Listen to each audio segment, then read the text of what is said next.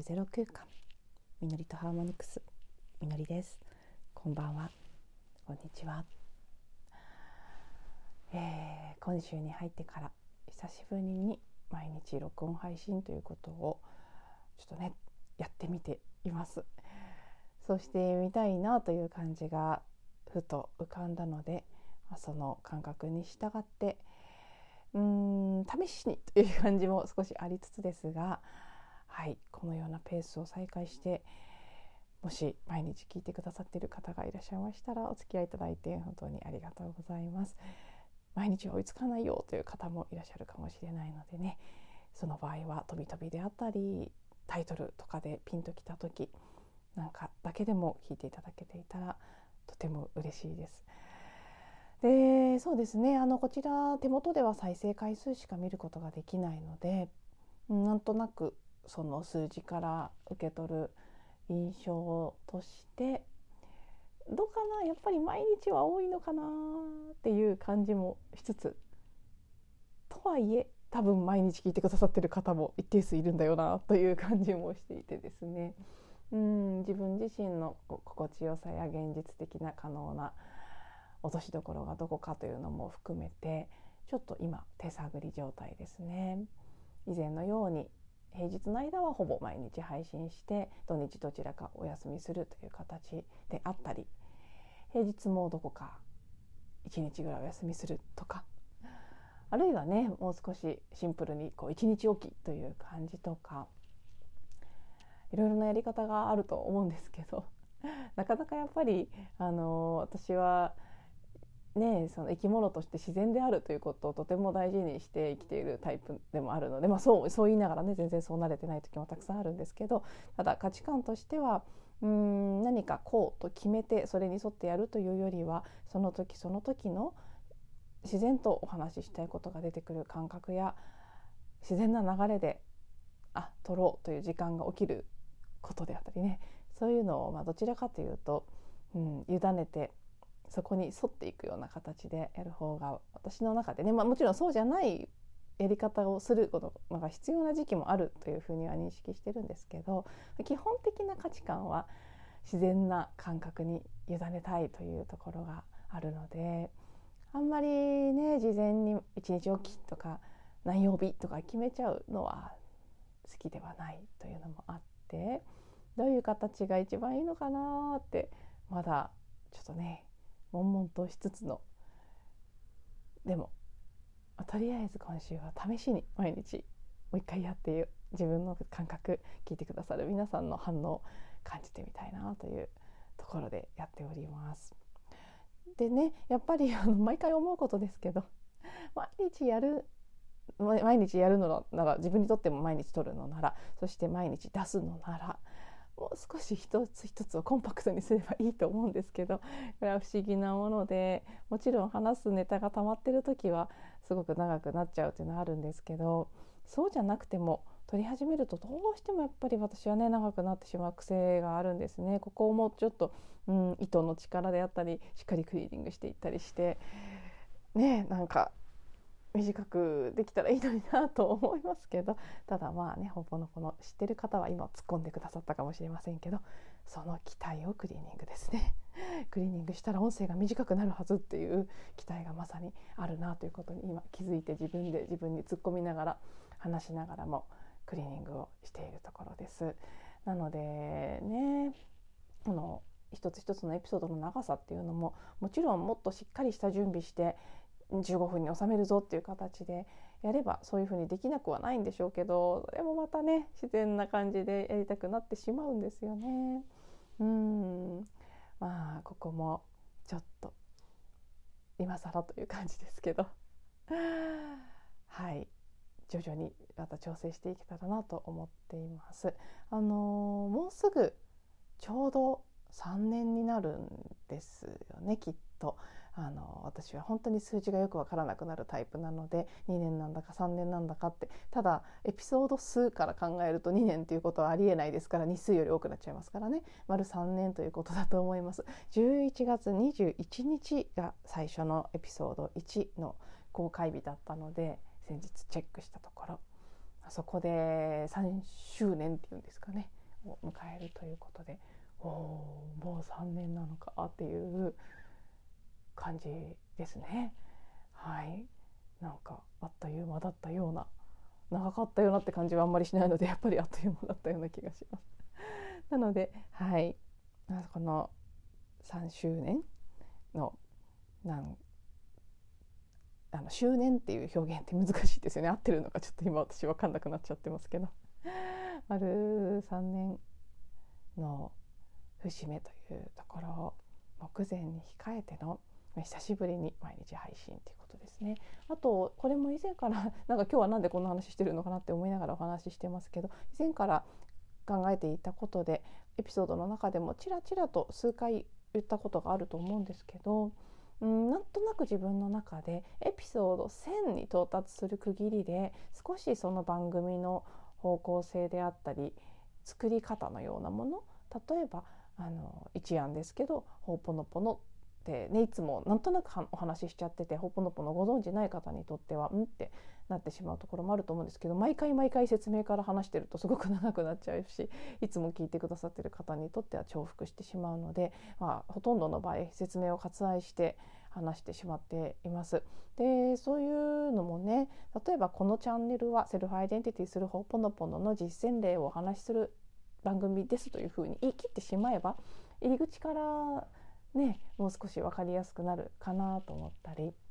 一つはそうだからほぽのぽの実践エピソード特化型チャンネルというのが一案ですね。もう一つは、まあ、これもねやるやると言いながらちょこっとやっていつも止まってしまう本当に私自身のこの喉のチャクラであったりうん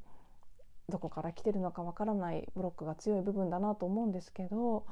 もう少しその宇宙語で語るとか歌うとかあるいは宇宙語に限らず音とか歌に関するものですね。こうしたお話というよりももう少し純粋に、まあ、即興的にただそのサウンドヒーリングのボーカルサウンドヒーリングのジャンルになると思うんですけど声で音を奏でていく。もしくはそう楽器も使って音もしかしたら音プラスお話なのかもしれないし音だけなのかもしれないしどういう形になるのかはその時々なのか毎回なのかまだ具体的にはなってないですけどもう少しお話以外のエッセンスを中心にしたチャンネルをそれはそれで一つ別でね作った方がいいのかもしれないしもしくはこの今やっているこの番組名のままシーズン2みたいな形で少し違う色合いにしていくということなのかもしれないしどういう形での見直しになるのかは具体的にまだ描けてないんですけど何かそこら辺のね1000回の区切りで少しうん整えていきたいなというふうに漠然と思っていたりあと最近は Spotify、まあ、Spotify 以外で聞いてくださってる方もいらっしゃると思うんですけど Spotify が一応この私がねポッドキャスト配信を始めたアンカーというツールを Spotify が多分買収したんですよね。で Spotify の一部になって途中からこの録音配信のプログラムというかアプリも Spotify のものになったので主なうんプラットフォームの一つが Spotify になっていてで Spotify が結構ねこのポッドキャストの手こ入れというか、うん、なんか活性化させるような 取り組みを結構しているんですよね。私も本当にねそういうこと一生懸命になれないそういう部分すごく変なチョコなタイプなので こうやってなんとなくゆるゆるやりながらじゃあどうすればリスナーを増やせるかとかなんかねどうやれば番組をよりよくできるかみたいなところに取り組むのがとっても苦手なんですね。なんかそういう風にしちゃうと自分自身がオーセンティックな本質の自分でいられなくなってしまうような気がして本当はそんなことはないんですよ必ずしも分かってはいるんですけどちょっとそういう部分に苦手意識があってついついねもっと番組を良くしてみませんかみたいなご案内が来ても全部スルーしちゃうんですね。でもきっと見ていけば、最新機能でどうやら Q&A というのができてるみたいであの聞いてくださってる皆さんと双方向にやり取りができるようになってるんですよね多分。それはね是非使ってみたいなと思っていたりあの一回一回のエピソードの説明欄なんかも私はねもう全然本当になんか全然何て言うんでしょうね多分他の方他のポッドキャストやってる方はもっとちゃんと書いてるんだろうなって思いつつ実は私は他の方の番組というのを一度も聞いたことがないのでどのように皆さんやられてるかチェックもできてないんですけどそうなんか説明欄もねいつもなんとなくちらっと内容を書くぐらいですごい短いものですし。何のあの連絡先であったり何かの告知であったりというのも全く入ってないっていうね本当やる気あんのかみたいな概要欄説明欄になっていて。そういうのも本当はもう少しこういう風にしたらうんねいいよっていうやり方があったりとかあとタイトルの付け方とかね。たくさんたくさんできることはあるんだろうなと思うんですけど。そういうのに取り組めていない。そこら辺も気持ちとしては今後ちゃんとやっていきたいなっていうことを感じたり考えたりもしていてですね。あそれもうんこの3周年の区切りでここから先ちょっと自分自身に 手こ入れしてやっていきたいななんていうふうに思ったりもしています。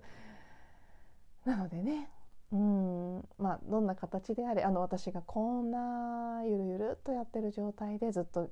ずっとなのか最近なのか人それぞれだと思いますけど聞いてくださっている皆さんがいらっしゃってそれにも大変励まされていますけれどもせっかくやってここまで続けてきたからにはもう一息ねなんか趣味の息みたいなのからもう一歩出てみるチャレンジをしてもいいかななんて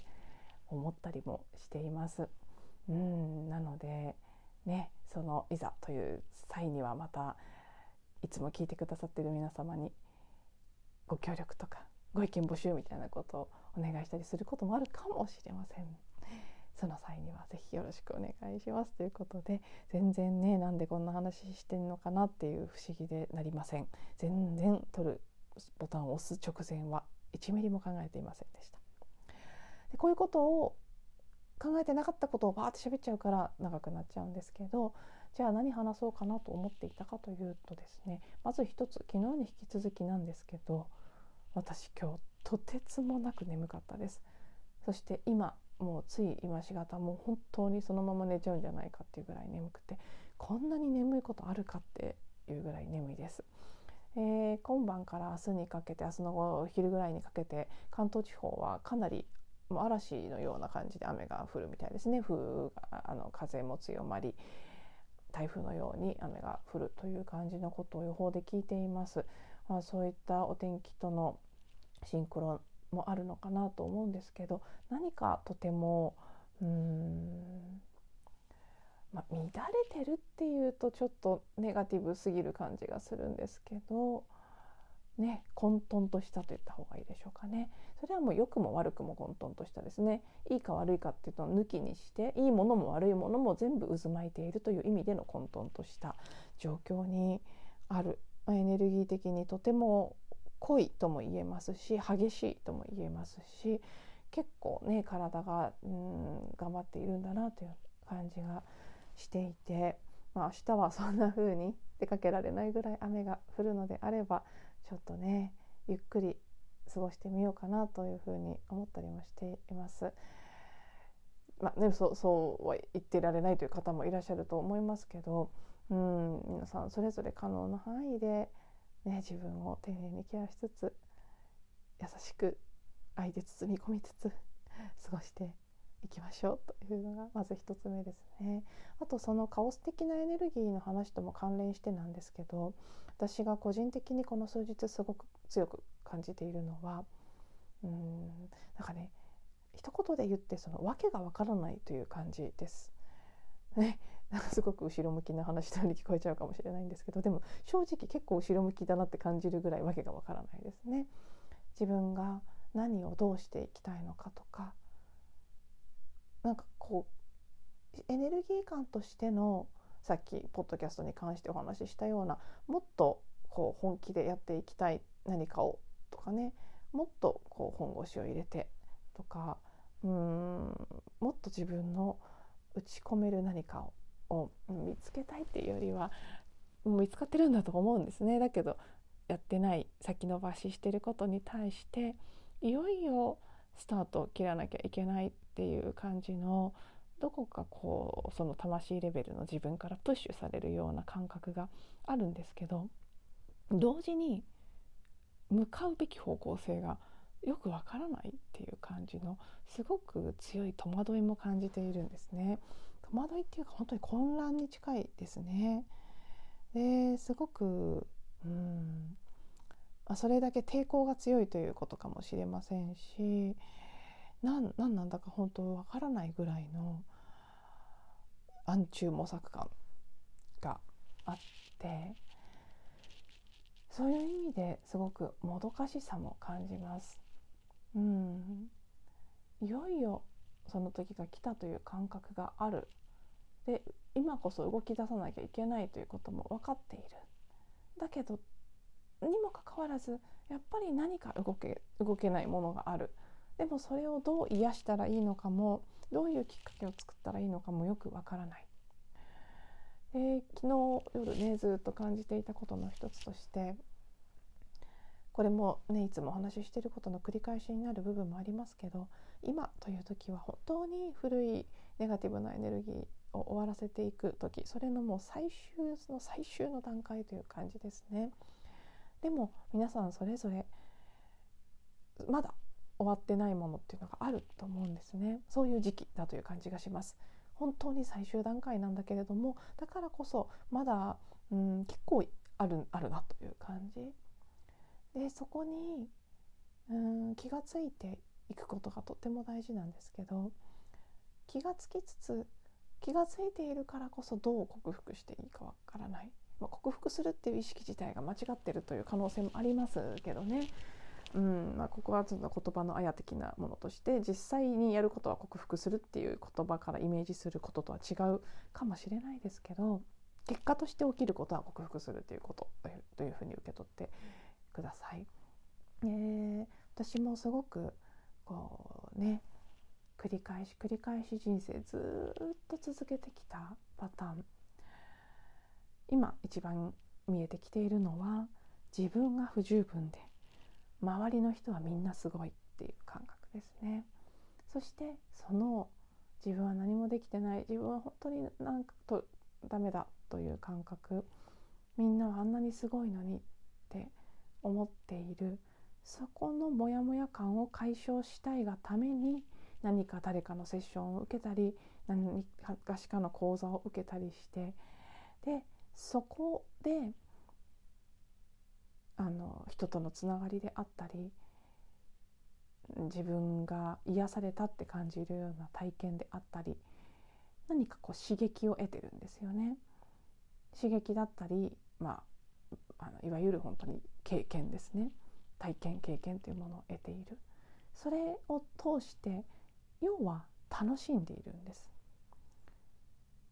私の本当に繰り返しているパターンは自分はダメだと落ち込む。みんなはすごいと感じる。そこを何とかしたくて何かの活動をする。その活動を通して得てることは確かにプラスのことなんですよ。人との関わりであれ何かを学ぶことであれそこで癒されたって感動することであれ決してその体験の一つ一つはうん全てね、まあ、の意味のないものなんてないし悪いものじゃないむしろすごく素晴らしいものなんですけどその素晴らしい体験を得るための手段この地球上で肉体を持って私たちはいろんなことを体験しています。それを体験する手段として私はネガティブになる自分の自己価値観とかね自己卑下をしてネガティブになるということを手段としてずっと使ってるんです。自分が今世の面白い体験をするきっかけとしていつも落ち込んで何とかしなきゃと思うっていうのを使ってやっている。得てる結果のになってる部分は別に間違ってないのでその方法でも別にいいんですよ。それが悪いということじゃなくてそれが自分にとって必要な体験を得る方法であったのならば少なくとも過去に関してはそれでいいんですけどふとこうね昨日改めてその自分のパターンを見つめた時にこれ以上これやる必要あるのかなあるのかなっていうかないよねってもう飽き飽きしたってこの年までずっとその同じパターンをずっとずっとずっとやってきた。でももう必要ないよねって。そのやり方じゃなくても素晴らしい体験ができるってことを分かっているのに私は相変わらずそのやり方で喜びなり楽しみなり幸せなり、まあ、今言いながらねパッと浮かんだのが人から愛されているという感覚であったり。そういうものを確認したりそれを得ていくために自分がダメで落ち込んでそれで慰められたり何かこう癒されたりするっていうパターンをもう大事に大事にそれしかないっていうぐらい大事に守ってきた。でももうそれ持ってかないよねって多分自分自身のハイヤーセルフから高次元のチームの皆さんからすごくね今投げかけられている感じで。だからこそお決まりのパターンが今起きてはいるんですけどそこにいつもみたいにただ起きてる感じに飲まれるだけじゃなくえー、でもまたこれやるの？っていう感じですね。もういいんじゃないの？っていう感覚を伴いながらお決まりのパターンを体験してるという感じで、まあ、こういう風になった時っていうのは大体大体の場合やっぱりね最後なんですよね。同じパターンを自分の中で繰り返してそれがいよいよ終わる時っていうのは本当に独特の見え方で現実が見えてくるんですけど今までも何回もねなんかそういうことがあって今回もすごくそれに近い感じがする。でもまだ自分の中でそのパターンを終わらせられるっていう感じがしていなくって何か抜けそうで抜けないモヤモヤ感みたいなものも伴っている。っていうことで、ね、どうでしょう？どれぐらい伝わってるか分かりません。でもねいつも聞いてくださってる方の中にはやっぱりねあのすごく響きました。シンクロしましたっていう感じで言ってくださる方も多いので、